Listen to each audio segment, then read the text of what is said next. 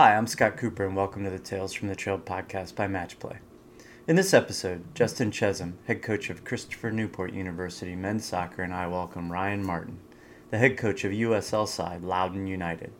Ryan has worked with great soccer minds, and that developed his coaching style. He discusses lessons he learned from his influences, how he evaluates players, and the path from college to professional soccer. His perspective is valuable for anyone looking to advance to the next level. Thank you, Coach Martin. If you're enjoying the podcast and find it valuable, please consider visiting buymeacoffee.com slash matchplay. These small donations collectively help offset costs and other expenses associated with production of the podcast so I can continue to offer this service for free. Please take an extra minute to rate and review the podcast where you listen. This is a huge help. Share the podcast with whomever you think would be interested and will help in their process. Check us out on social media as well. The links can be found at matchplayrecruit.com.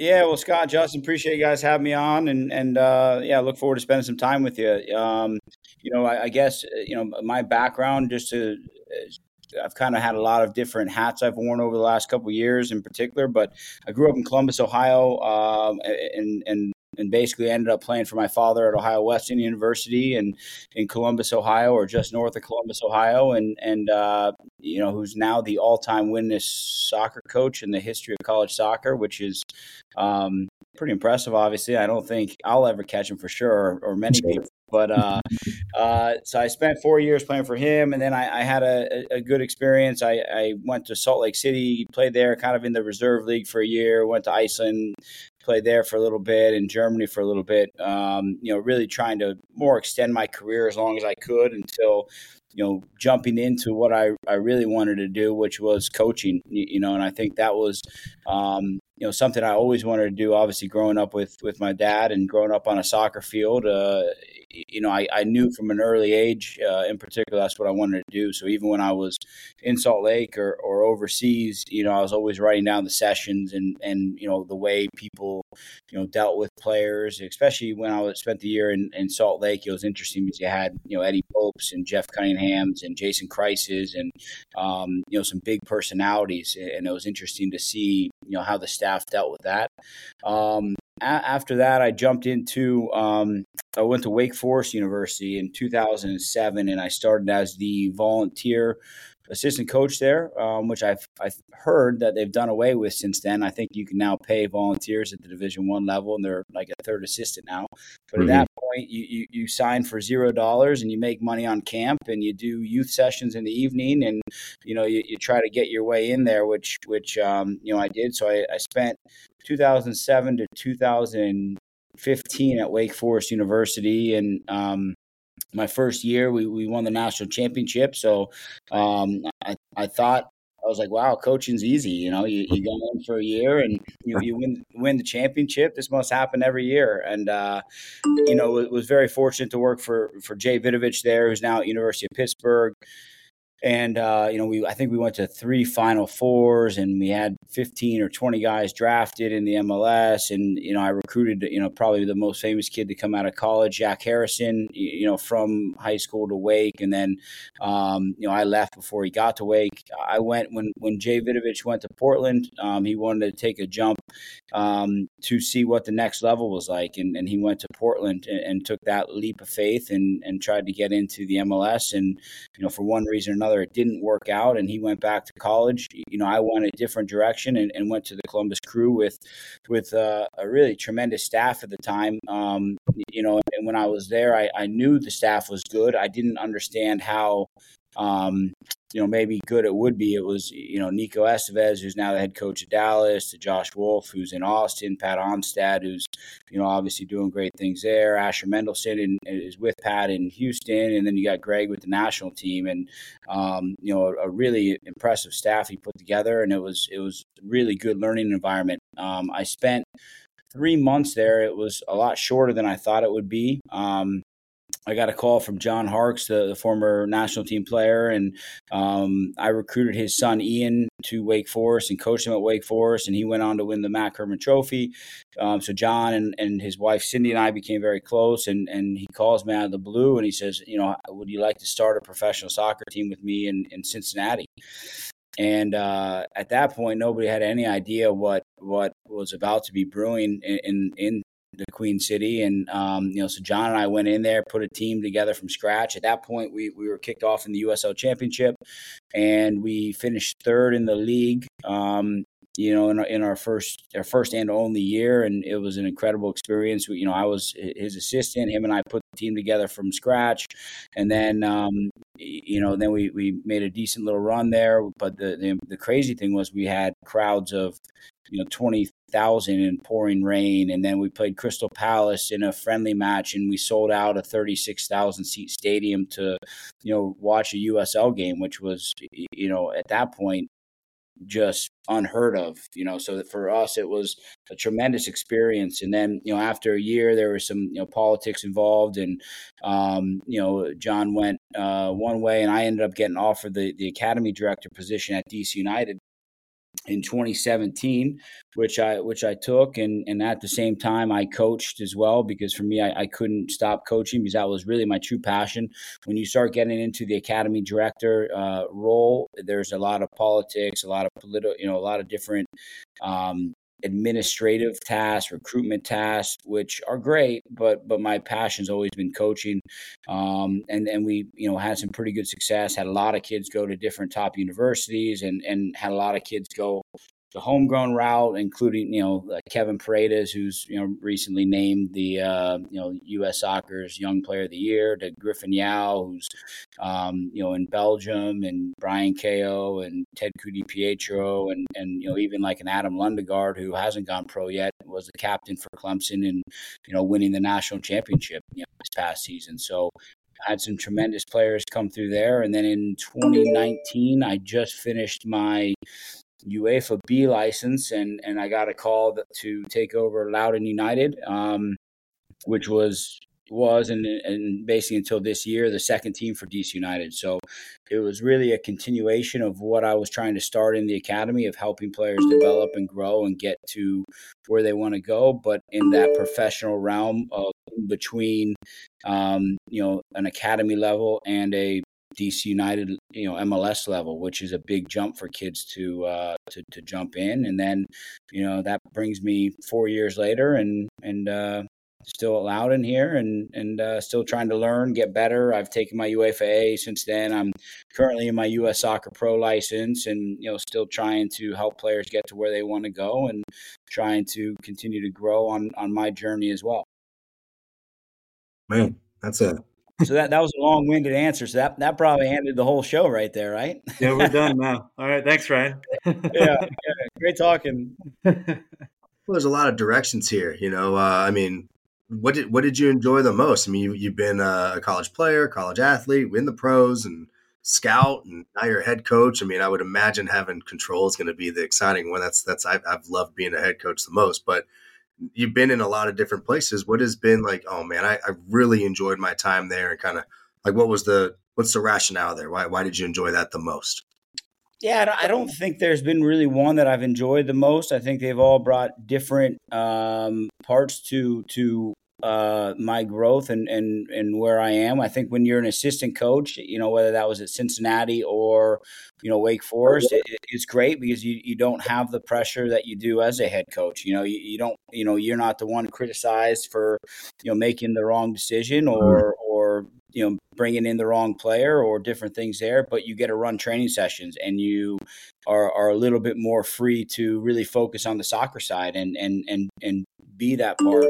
When I, I think when I look at you know being the head coach here is is great, but there are also you know hurdles here because you're navigating as a second team. You're always navigating between DC United and the academy, and you know what does the first team manager want? And if he if he takes uh, you know, calls me on a Friday night at 8 p.m. and he says, I want Ted Ku-DiPietro or Jackson Hopkins or whoever, they take him, you know, and, and mm-hmm. there's nothing you can do about it except for adapt and and, and, try to you know do the best you can. And it comes with you know at the end of the day, fans, the league. You know, most people don't care because it's you know did you win, did you lose, and right. it's the reality of the business. Um, you, you, know, but I do I do enjoy having more control. I do enjoy um, you know different parts. So I, and you know then the playing part. I always love the game, which is I think why we collectively, you know, on this call and people listening are involved in the game at any level, right? You love the game for what it is, no matter how great you are or how far you go. It's the, the common theme between a Christian Pulisic and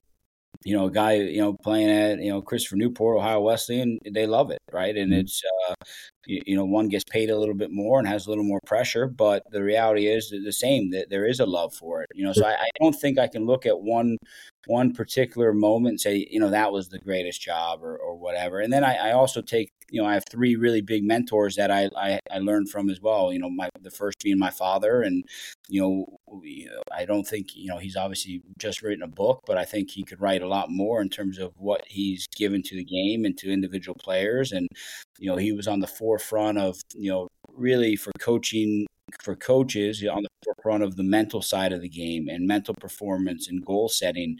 You know, he's been doing that since you know the 80s. You know, you know a lot of people nowadays, and and he's done a really good job of um, you know, valuing the person over the player, you know, which is a, a, really good message there. You know, then I, when I went with Jay Vidovich at, at, at Wake, it's, it was like a master class of, of training soccer and, and putting together a game identity and a philosophy and implementing it into the field. And, you know, he was honestly the best I've seen to this day, including pro coaches on the field, you know, and um, you know, then John Harkes is you know very different, where he's the uh, big personality and he's a tremendous man manager and and uh, people, and you know he can get another ten to twenty percent out of people just from a conversation, and and um, you, you know, and his optimism and his ability to influence a team to really run through a wall for him. And, and, and, you know, that was probably the first time I learned really what a man manager is. And when people use that term, um, you know, John was a key one. And obviously, you know, he comes from a line of, you know, Bruce and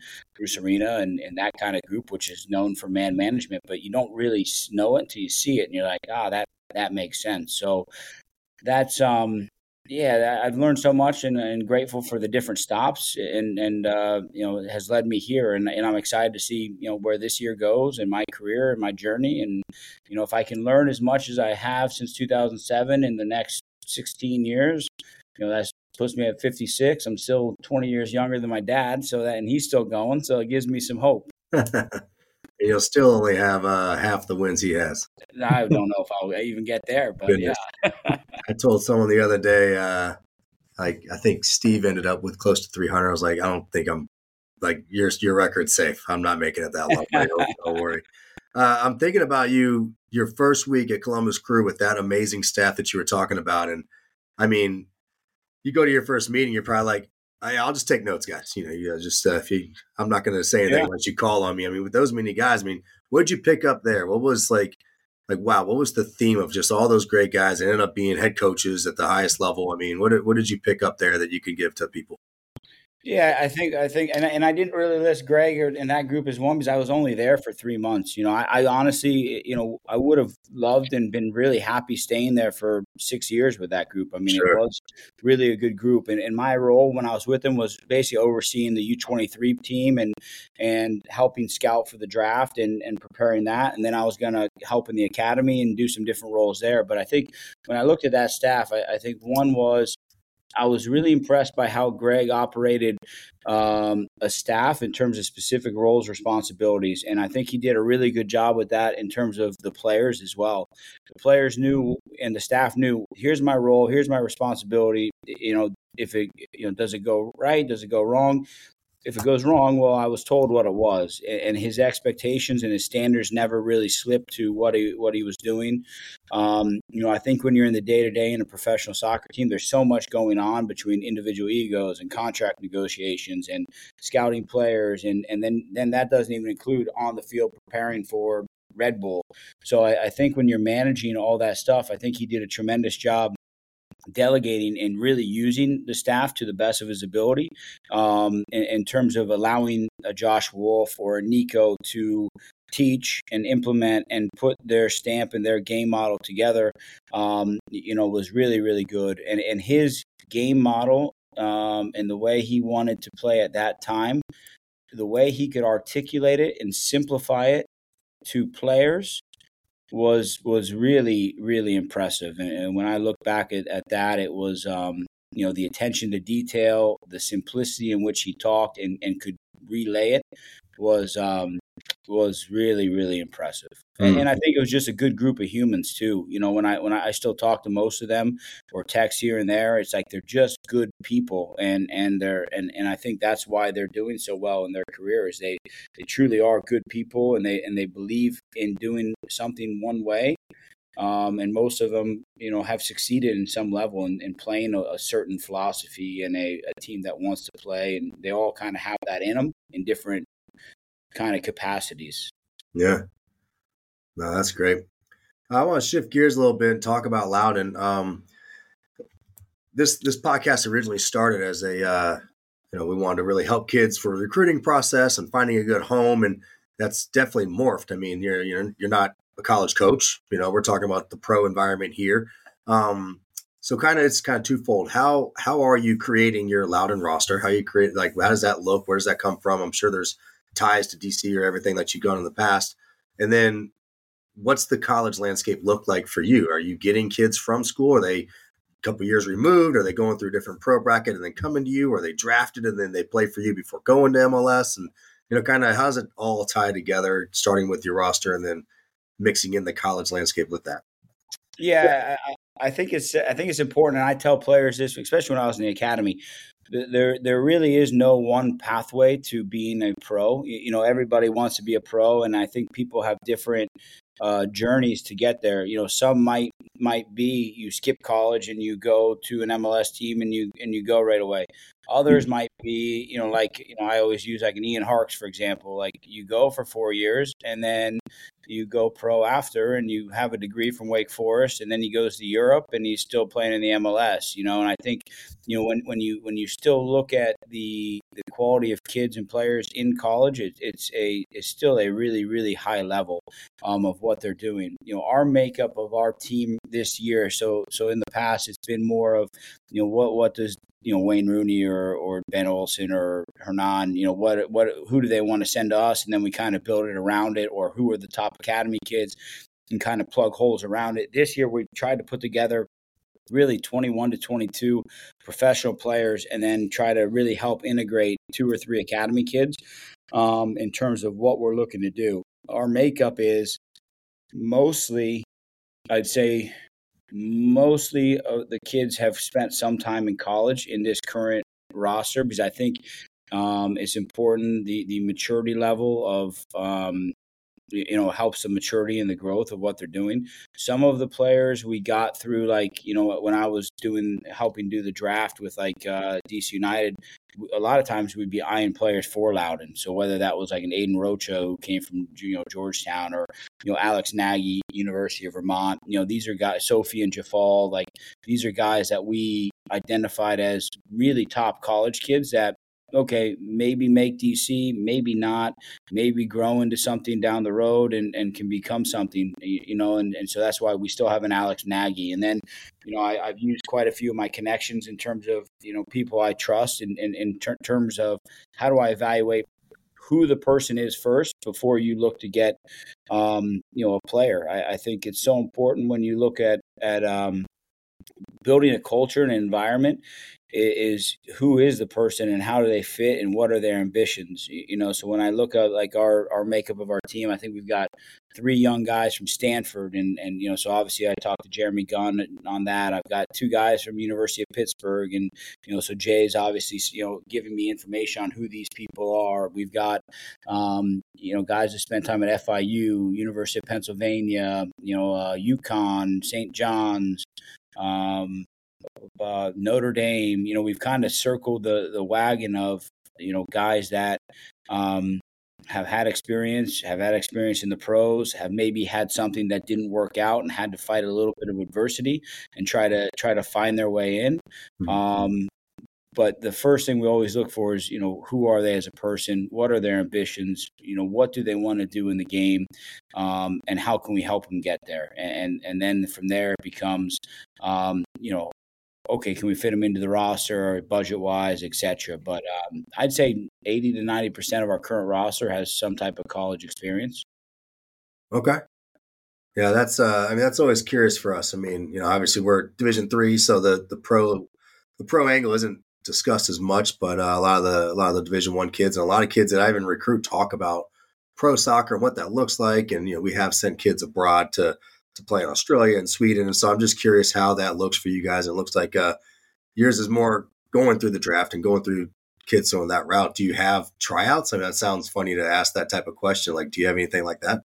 Yeah, we do. We, we ran one about a week ago. We we basically had um, you know, talking to different agents, talking to different coaches. We had probably we had two days. We had one day that was 80, 80 kids that it was wide open to anybody that wanted to join, and then we had a second day where we basically vetted probably 20 25 guys that we knew through coaches or agents and then we mm-hmm. added five from the open tryout you know but in the in the combine or the second day we probably had probably 60 to 70 percent were college. We had, you know, guys that are you know top Division three All Americans to you know you know Ohio Wesleyan's goalie came down to you know we'll take a look at anybody because you really never know, you know, where they come from. I remember when we were at Cincinnati, you know, John and I, you know, signed one of my dad's players, Evan Lee, who's you know still playing at Greenville, you know, and it, it, and it, and I think he's their captain and MVP and doing quite well. So, you know, you, you just never know where players come from, and you never know what their situation is. And and to say someone plays at an Ohio Wesleyan or Christopher Newport, and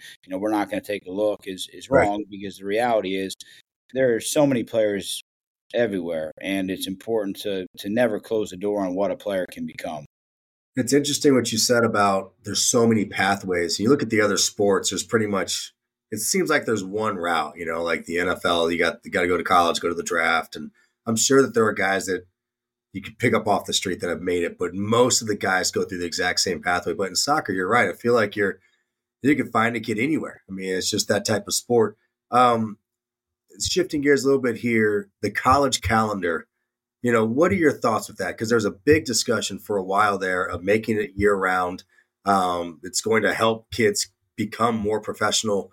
I think that was the main goal. You know, obviously coaches wanted to coach more. It's such a rat race. We had a big discussion yesterday on the podcast about how the college game, the season itself is like three months and it's go, go, go. You got to win immediately. Yeah, oh, here, here's your guys. In 14 days, you're going to play a game that's going to possibly make or break you making the NCAA tournament or not. I mean, that's how that's how wild and just insane it can be.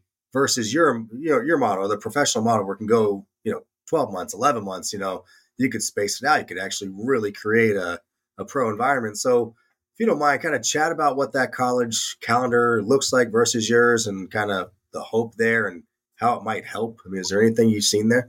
Yeah, I'm a big proponent of doing it. You know, the, the year round calendar. I think I think when especially coming from like a Wake Forest, who's you know you look budgetary wise, is you know stadium wise, infrastructure, it, it, has more than a lot of USL championship teams. You, you right. know, in terms of budgets, money, resources. You know, I talk to these guys and, and some of these players, they, they they charter charter planes to games, right? It's like you, right. you, go from Winston Salem to South Bend on a charter flight, and and you're you're living like a MLS player. You're living like a top end guy. Where USL, you're still, you know, going around. So I think I think college soccer is missing the boat in terms of being a really, really relevant, even more relevant piece of the infrastructure of American soccer. I think when you look at the the the stadiums, when you look at the fan bases, when you look at you know when I when I watch like an MLS Next Pro game, for example, and eh, you know it's you know a younger league and they're trying to build that, but the the fans for a lot of these teams are five, 600 people, 1,000 people. And, you know, you go to a uh, UVA on a Friday night against uh, Duke and, you know, you're getting six, 7,000 people. You know, it's, you know, and you go to College Park right here and, you know, it's, uh, you know, Sash has his, uh, you know, little fan club behind the goal and they're yelling at the goalkeeper. I mean, those atmospheres you can't replicate in some of these, these like reserve leagues and whatnot. So I think college soccer has a really huge opportunity, but I also think if they don't take it sooner than later, they, will miss the opportunity because you have the MLS Next Pro coming, you have USL expanding, you have USL League One, and, and I, I, think it's important where if they could do it, it could be a really even better like. If they did it the right way, where it's year round and you don't have many midweek games, and you're able to really develop players and train and you don't risk injury and you don't have spring where you have five games six if you have an international team it, it becomes a really viable option for for MLS teams to put players in college. It really does. You know, you, you, because you can't replicate that. You know, in in some of these leagues, and I and I think it, it would help everybody. And I just remember, like our, our I think we talked about before, was you know preseason's ten days or twelve days. You know, and and it's um you know it's it's scary. I mean, there's there is a risk for injury, and there is a risk of um, you know struggling in school academically. And to be honest with you, we found at Wake Forest and even myself at Ohio Wesleyan, I struggled more in the spring with academics than I did in the fall because it was less structured. You know, yep. it, it's um, you know, it, it, you know, you have more free time, and you're kind of like, well, what do I do now? And you're like, well, you know, it's um, you know, when you're on a schedule and you're doing things over and over, I think it's a really important time for growth for for people and for players. So I, I'm hoping it goes through. I, you know, I don't think it will, but I, I'm hopeful it does. You know, I think there's a lot of really big positives that could come from it. Um, you know, that that would be, you know, I, am pushing people every time I talk to college coaches for sure. Yeah, and of course you you've got how many variables and how many unknowns. I mean, like look at the country in general. Uh, I guess sort of changing a little bit now, but the mindset's always been, well, you got to get a degree, and so all right, well, these kids got to go get a degree, but then they got to pay for it. So now you're paying to be a professional player. So you got some oddities there. I know that you have the the scholarship option at the highest levels, of course, but it's not for everybody. And then, uh, you know, no sport does year round. And what's the NCAA going to do? Basically, is the question mark here. And so it just seems like because even if you had all the right answers, you're asking this big entity, the NCAA, to say, yeah, let's do this that we've never done for anybody ever before, and let's completely change our model. And I just they haven't done that in anything else. I just can't imagine that. And then you got the unknowns with all the conference realignments, the big question marks going on with NIL and the amount of money being spewed into the, especially the big dogs, the footballs, the basketballs, and uh, so I, I got I agree with you 100. percent I think that maybe the last opportunity is coming because it just it just seems like something's going to happen with this NIL bubble, with all the conference realignment, with the big Alabamas and the Dukes and the basketballs and the footballs. It just kind of totally separate. I mean, how different are those programs than Ohio Wesleyan and CNU soccer? And we're under the same oh. umbrella. I mean, how wild is that? And uh, so it just seems like something's going to happen soon.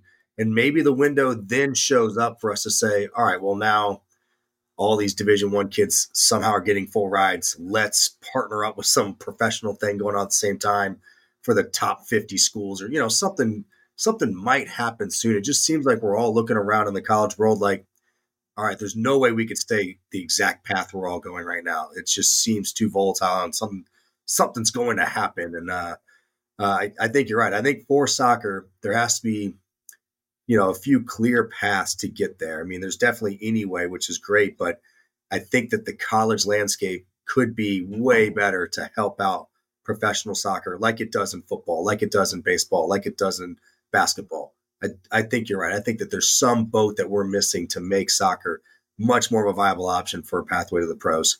No, hundred percent. And I think I think it's going to be interesting, like you said, to see where it plays out, especially when you get like a you know a Stanford in the ACC or something, right? It's like how is that going to work where you're traveling cross country and and right. and you know doing some different things there and um yeah and uh, it's yeah there is a huge opportunity and I, am hopeful that that that the ncaa will will help and kind of push it in the right direction because it, it would be a really good landing spot for so many people and the number one complaint i always hear is i i used to be in these surveys and stuff that players would do and coaches would do. And the number one complaint of like kids always wanting to go pro early is well the spring, right, or the summer. You know, you know, we're limited what we can do.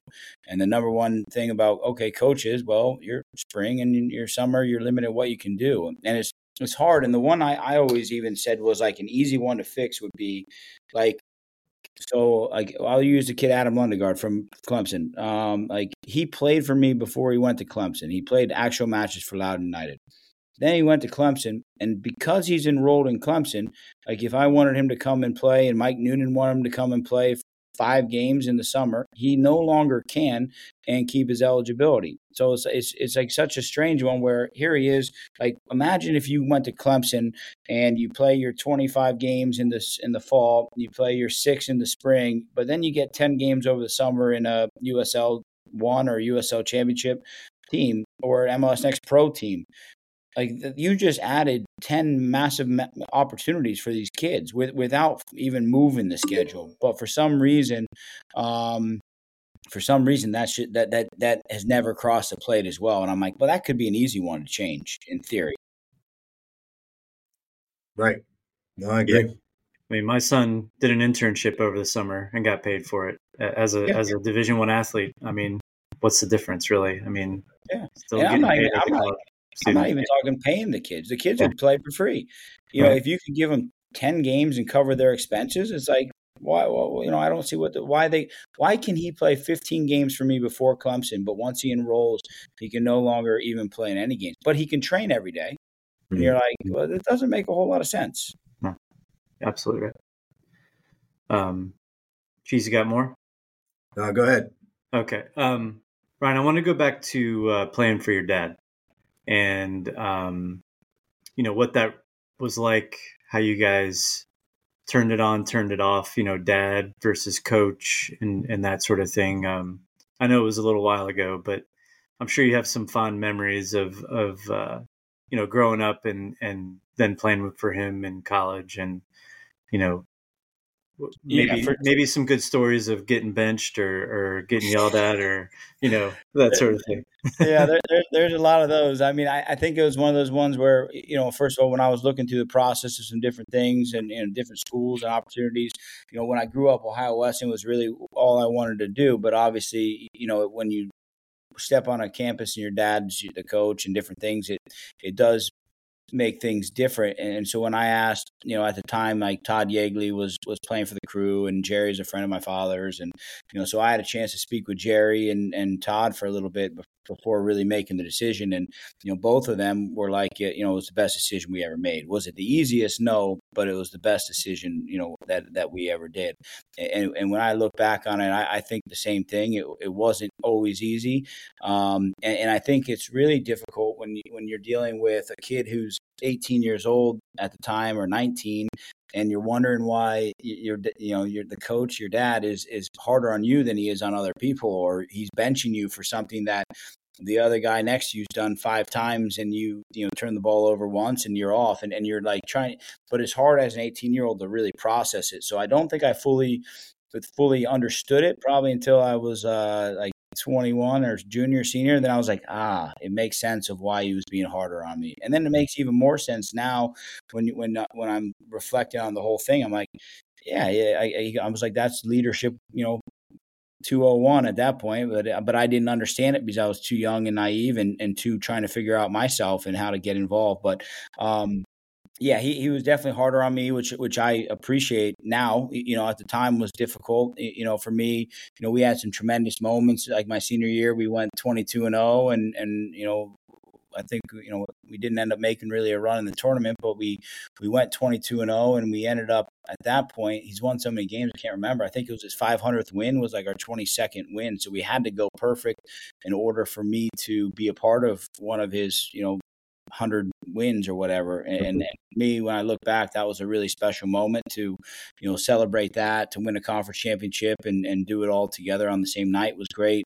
You know we we you know he's a big proponent of, of taking the teams to germany and doing some different things there. So when i reflect you know that was and i think when you ask 90% of ohio wesleyan players that the like the Germany trip is always like one of their top ones there. And then, and then I think just the the sense of family and community that that he put together. I remember I went to the I was in I was in Sarasota recruiting at the Academy Showcase in 2012 when he won the national championship in San Antonio, and and uh, you know we were waiting to see if he won the semis, and, and you know uh, and Jay Vidovich, who was a coach at Pitt, was also a OU alum, and and some different things there. So once he won the uh, you know, and you know, obviously Division three, you don't get the day off in between; it's back to back. So he wins the game, and and we immediately booked tickets to fly out there, but not only did we we fly out there, but but it, there was like 200, 250 alums there, like that didn't have a kid playing, didn't have a you know eh, you know they had skin in the game, which was the jersey, which which was you know incredible. So I think when I look back at that, that was like my first real like aha like this is a, a culture like this is like a true environment of like uh uh, uh, you know, and, and, at that point it was you know, I was four years into my coaching career, so I was you know, and I was probably a second assistant at that point, and, and then I'm like, oh well, here he is. You know, at that point I think he's 46 years into it or something. So at that point you, you would call it you know 34. I mean, when you have that many people come back and into you know San Antonio, which is not an easy place to come to, and and right. and and all of a sudden it's uh, all together, it's it's a it's it was unlike anything I've ever seen in terms of you know how to build like this is what a culture is. So you know to this day it's still you know something I'm very proud of that I, I played for him and you know I'm very fortunate I you know scored a lot of some goals and assists and had a decent career. But you know I think the biggest one was you know a lot of what I've taken in my journey to coaching and then you know some of the the great milestones the trip to Germany and then the aha of what culture and environment is moment was uh, you know something that will stick with me you know to this day. Yeah, I, know we we've joked around a little bit about how many wins he's had, and uh, I mean, I, how do you ever pass that? I'm I think it's 762 now. And uh, just to put that in perspective, if you win 20 games a season, you played college soccer. I mean, yeah. how many did you win your national championship year at Wake? Around 20 probably. 22 20 22 right. yeah but Somewhere that was to win the national title. I mean that's oh, just yeah. how that's how hard it is. You get 20 games total and it's soccer. You're it's it's hard to win. And Correct. you would need 38 of those seasons of 20 wins and you're still a little short of 762 i mean it's oh. just a bizarre way to think about it. I mean i'm five years into my career and i'm like man i think i have to be like 140 before i pass him probably. I mean that's just oh it's, it's unreal it's incredible. And, and like I said, the fact that, you know, I get these calls, uh, you know, after a loss or something, and, and they'll be like, "Hey, am I too old to connect with these guys?" I'm like, "I'm like, well, yeah, you, you, know, this is your second loss. You're 15 and two. I, I go, I, I think you're doing all right." Yeah. Yeah, um, just, and, and, then we and then my wife and I taught him how to use Instagram. So now he's uh, now now he's on top of the world. Now he's going to coach for another ten years. Oh, Man, that's incredible. That's great. You know, one of my favorite things about your dad is when he, he came out here to play us one year, they had just won, uh, was it 2011? What was the year they won the, the second national title? 2000. It was, it was either 11 or 12. I, I can't remember which one it was. Well, we were their opening game the next year. We'd scheduled it earlier in the season, and then they won the national title, and we yeah. finished in the Elite Eight. And yeah. so we were like, oh, oh man, right, yeah. we're, we're opening with the number one team in the country right here at home. I mean, it was a huge crowd. What a awesome environment. We were so pumped. Uh, he doesn't travel with the team. Brandon travels the team. Yeah. He flies in separately, rolls in, brings out his conductor chair. And I'm oh, like, yeah. oh, okay. Uh, I've got a ways to go as an assistant coach here. That is, that's where I need to get to conductor chair and, yeah. the golf cart on campus. I mean, I, I haven't made it yet. No, not even yeah, close. I think, I think my mom even got his uh, name embroidered in the back now. So yeah, that's uh, impressive yeah, That's impressive. yeah, I, I, wouldn't. I couldn't pull it off. I'm like, I think you can only pull it off when you win that much. So uh, wow. yeah, it's it's funny. There's a lot of people that like give some jokes and. Yeah, like Chris Brown when I was at when I went up to a camp with him. There was John Moody at the time was at Berkshire, and we did a camp. And Xander Jones, who played for my dad, was at Salisbury at the point up in the Northeast. But we're, we're all having dinner one night, and Chris Brown goes, he goes, I, I can't believe. He goes, the first game, same story. First game, he pulls out. He goes, he didn't even pull it out. He goes, he had four freshmen set up this conductor on the sideline, and then he gets in, and, and, like everybody looks at him like he's uh he's like the, the king, and I'm like, well, he's won a lot of games, and you know, yeah. Guess, well, what are you gonna say to him? Yeah, what are you gonna say to him? You're doing it wrong. Yeah, you know, like like right. you can't. It's impressive. Yeah. Yeah. That's good stuff. Um, go back to the lesson, like you you pointed out a few mentors, and the lesson that you learned from your dad was, um, you know, player over or uh, person over player. Um, and talk about what that means to you, and and you know how he exemplified that, and how you're kind of using that now.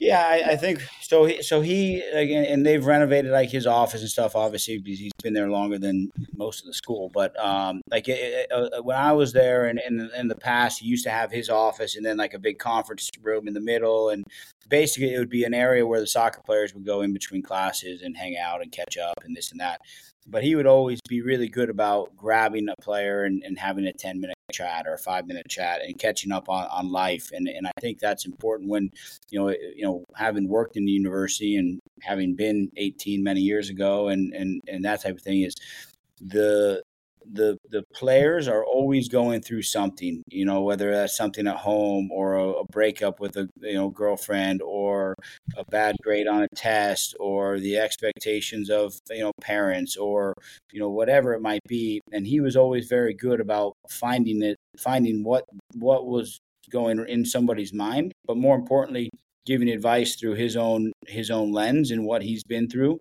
to to help and try to um to to help not motivate, but to help ease the player or give them guidance of where they can can you know deal with different pains and traumas and different things that have happened or something silly and and try to refocus and reframe. So i think you know that was always really big in terms of of his culture and how he created it and bringing players in. I think the other one is, you know, he, he always did a really good job of, of setting goals with players and sitting down with them and, and trying to help them map it out and, you know, really get to the bottom of, you know, season long goals, but more importantly, like the ones that, that you know, I always thought were better than the season long goals were like the game goals and setting up, you know, how are you going to be successful today? And were you successful? Were you not successful? How can you, you know, do that? And I think it's important where, you, you know, what are the values? You know, what are the different people and what they want to do? And I think he gives a lot of ownership to the players and, uh,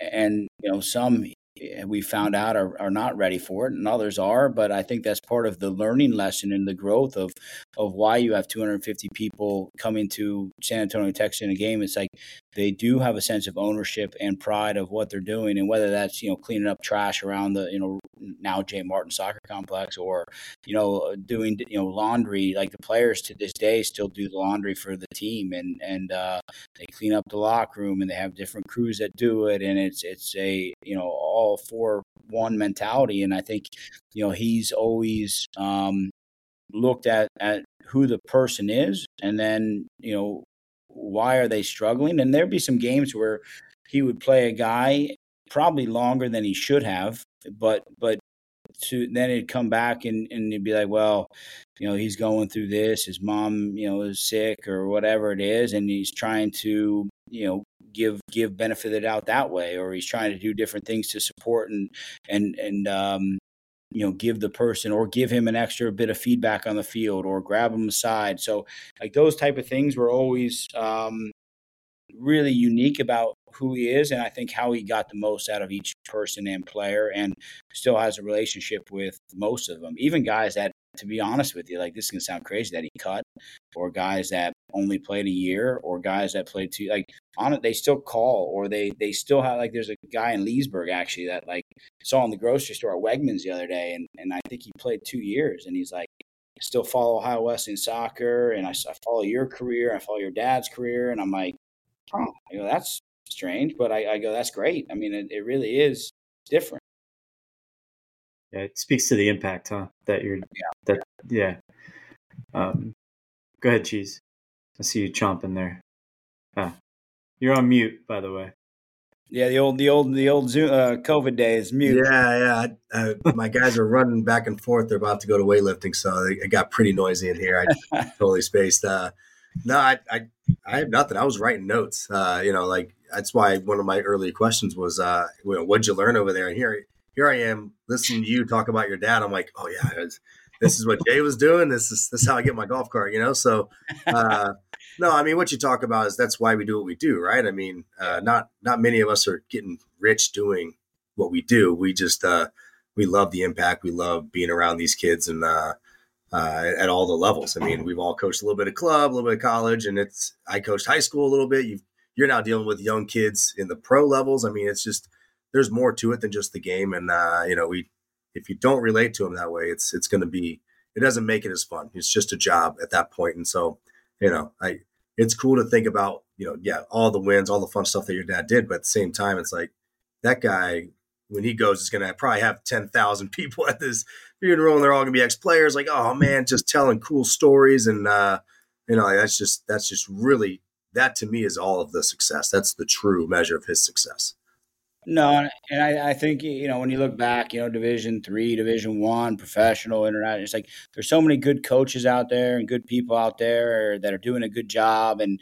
um, you know, and I think you hit it on the head there. It's like the, the, it always comes down to what is your why and why are you doing what you're doing, and I think that you know if you in my estimation, the people that I've mentioned in terms of my mentors or people that I really value what they do, it, it really comes down to, you know, making a difference in a kid or a person's life and, and trying to help be honest with them, help them improve. And it's the love of the game, you know, and I think if, if you can accomplish those and when I you know, walk into work every day. Okay, can I be honest? Can I help this kid grow as a person or player, and you know, have fun today?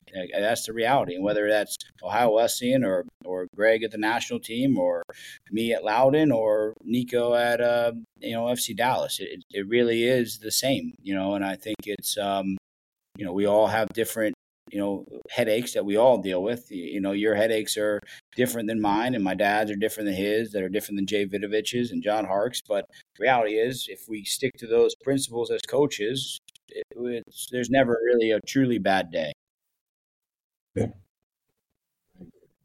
Yep, that's very true. Um, talk a little bit about like uh, shifting gears a little bit to a youth player, you know, looking to go play in college, but has the ultimate goal of playing pro. And, you know, what are some of the common um, attributes and habits that those kids have that are able to go from, you know, playing at a club team their junior year through college and then to becoming to coming to play for you or, or, or beyond?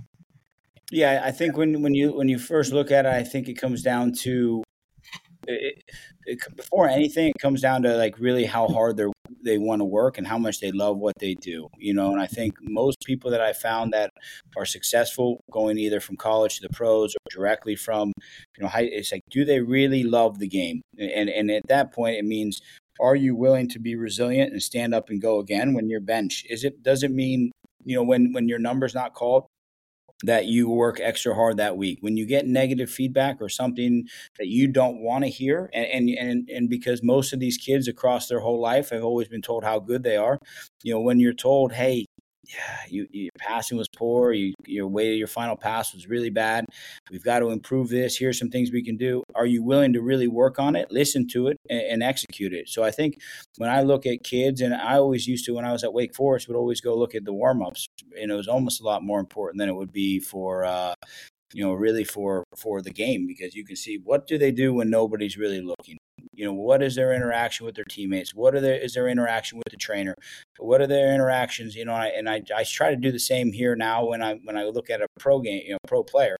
I'd like to go to trainings if I can because for me, eh, what are their habits? You know, and I think when I look at players that have really either made it through college or gone to college and will make it afterwards it, it really is that the, the, common desire to to succeed and to deal with adversity and setbacks. Um, i think those are probably the, the biggest key traits that that i can always take away for for kids trying to make it. And and i, I think it's important where kids have to also understand is there are late developers and there are guys that are more ready at 14 that don't make it at, at 18 and there, there are more guys that are you know don't make it till they're 24 you know when you look at you know the, the best example is uh the U.S. goalkeeper, right? It's like you know, I, think he gave up like 16 goals in uh, you know a high school game, and then he played at Fairfield, and you know now he's in the Premier League. And, and say what you want about it, you know, but um, you know Matt Turner's a prime example of it. It's like that really is a, a, a player that has not succeeded given up 16 goals in one game, wasn't recruited, and, and he and he ended up making it. You know, I think you know you even look at basketball where you know Steph Curry, you know, when he was down in North Carolina, it's like to, I showed it to my players the other day about what his potential, and it's like, well, you know, he was un, un you know underrated in almost every aspect of what he actually does well at this point in his career. That no one would have believed he would have made it, and he went through Davidson, which is not really obviously a a basketball hotbed, but he ends up being uh, you know one of the best players ever to play. Mm-hmm. Yeah, that's good messaging. Yep. Um, the other thing I was going to ask was about your other two guys that you listed as mentors, and and um, kind of the same question that I asked about your dad, and and you know the the lesson that you learned that you took away from each of those guys, you know Jay Vidovich, and you know uh, kind of I think you talked about like building team identity and how important that is. And then, you know, relating it back to how does a kid evaluate a college program? At, you know, how where is how does that fit in culture wise, and how do you evaluate that? Um, so, kind of a two part. Like, go back to the message that you learned and how how you see that being played out in a program when a kid's looking at a college program. Yeah, so so I think you know when I look at like a Jay Vidovich, for example, I think on the field in terms of you know his style play and the way he wants to uh, you know attack, dominate games, and and be a proactive team. I, I think when I look back at the attention to detail and training, especially on an individual level, was was far above anything I've seen, to, honestly, to this day in, in the pro world when I go overseas, etc. Mm-hmm. You know, and I and I when I look back at my notes that I took when I was with him, it, it really is is like here is the attention to detail necessary to break down a team, an individual, a unit, and here's how you can really try to help them improve. And, and, I think when you look at his track record of player development, you know, first and foremost, obviously winning, he's been tremendously successful, but player development, you know, I don't think there's a better coach that's put more players in the professional game than he has. And when you look at some of the guys like we had a kid called Sam Fink who who played for St. Louis FC for like seven years. He was honestly a, a walk on player, and and you know, and he was one of the kids I just talked about. Similar to you know, he just loved the game. He was a junkie, and and you know would listen to everything you say, eat it up, and became a pro player. And at one point, I think his last year, he was U.S. Open Cup player of the tournament. You know, for the lower divisions, and they went on a great run. You know, so so for him, it's like I still have notes and notes and notes of okay, here's you know what you're looking for a team that presses, a team that doesn't. How do you build out? What does your structure look like? So it, it, he was meticulous in that, and you know, it, I'd get texts at 4 a.m. and and it'd, it'd, be like a blog post of Bielsa trying to, you know, get in behind a back three that you know like that doesn't like to press or doesn't like to build, so it'd be a little bit more direct. And he's working on how to spring in behind. So it, he was just a different way of thinking that really stretched you. Um, and he would never give you the answers, which helped me as a coach. It frustrated me at the time, but he'd always be, uh, well, you know, what do you think first? And then you'd have to answer, and then it'd be a critique. And it was always like a, you always felt like you're being tested, which wasn't dissimilar to what Gregg was like as well. When I did my job interview with Gregg, um, he brought me into his room, like this office. Him and Asher were sitting there, and, and he goes, "How does the Columbus Crew press?" And he goes, "We're playing Red Bull. Draw draw the press up on the board." And then you know, okay, we're playing uh, you know so and so on the weekend. Give me three exercises that you think will work and why, and and what is the purpose of why you're trying to do it. And I was like, wow, this is uh, this is different, you know. So I, I, think like those two guys had a lot of that type of stuff in, in terms of you know similarities. And I think when when you you ask about kids looking at different colleges, I I think so you got the NIL and different things that make it more difficult. But I think the best part about college coaches in this, or college players and college uh, systems in this current landscape, is YouTube, internet, video. You can watch how a team plays in in a matter of seconds. I can Google Christopher Newport 2023 goals on YouTube, and I bet I would find 12 videos or 15 not just from each goal. I'm sure you scored more than 12 goals but uh, um, but but I, I, you, you can go and see it in minutes and you can say well i like the way they play here. I don't like the way they play there. And i think it's important to always ask where do you see me and how will i fit in? And most importantly it's like um, you know I, I, think players can ask coaches where do you um, you know where how do you see me developing? How do you see me growing? And, how how can i become a better player under under you? You know how and then i think it becomes an open conversation for the player and the coach of well how do you receive criticism? How do you accept criticism and use it to develop? And and, it, and i think that's probably a healthy way of looking at it. And i think the more you can have interactions with the coach and have a conversation i, I think helps players understand what the next four years will be like. Very cool yeah, that's a great answer. Um, I know it's it's been about an hour, so I want to be respectful of your time. I know that you have other stuff to do today. So, um, uh, anything else to add, Ryan, before we get you out of here? No, I, I would just, you know, I would encourage players to, you know, regardless of where they are right now, is to really invest in themselves as, as, players and people. And and and when one door shuts, there's always other doors open as long as you're willing to work and, and become better for it. And, and I think that's where, you know, I'm probably at this moment. I, I think one of the biggest proponents of college soccer in the professional game, um, and my belief of of what the college system can do for a person and a player. And I think it's important that, um, you, you know, players don't say just because I'm going to college, I'm I'm done, or can't go pro, or just because I'm, you know, I, I, went pro and it didn't work at my first club. It's so important. Where how do you handle adversity? How do you how do you how do you become resilient and always bet on yourself? So I just say, you know, for young players and people out there, invest in themselves and bet on yourself, and and I think it will go a long way to shape your your career. Awesome. Hey, uh, Ryan, what are you guys doing opening weekend in uh, in March? We're up there for the Loudoun Showcase. I was awesome. hoping I can, uh, if you guys are around, I was hoping I could swing by and spend some time with uh, with you guys in the office, kind of see how you guys do business. Yeah, always open. Uh, March 16th is our home opener. Oh, so you'll be home, you think, early March? We'll be home. Oh, we'll, we'll, be home early March. We're in San Antonio on the 9th, home on the 16th.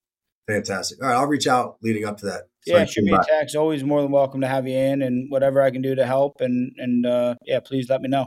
Yeah, love it. Thank you. Awesome. Ryan, I can't thank you enough, and um, hopefully get you on here again. But um, best of luck to you this se- this upcoming season, and and sorting all that out with uh, you know the short lead up to uh, the, the first preseason match. Yeah, yeah. Now, well, it's, like I said, it's always a learning environment, and all you can do is uh, you know see where you are on day one, and hopefully you're better by uh, March 9th. That's the hope. That's great. Yeah. But, no, well, Scot, Justin, appreciate it, guys. Yeah, yes, sir. Thank you. Appreciate it. Good seeing you. Bye. Take care.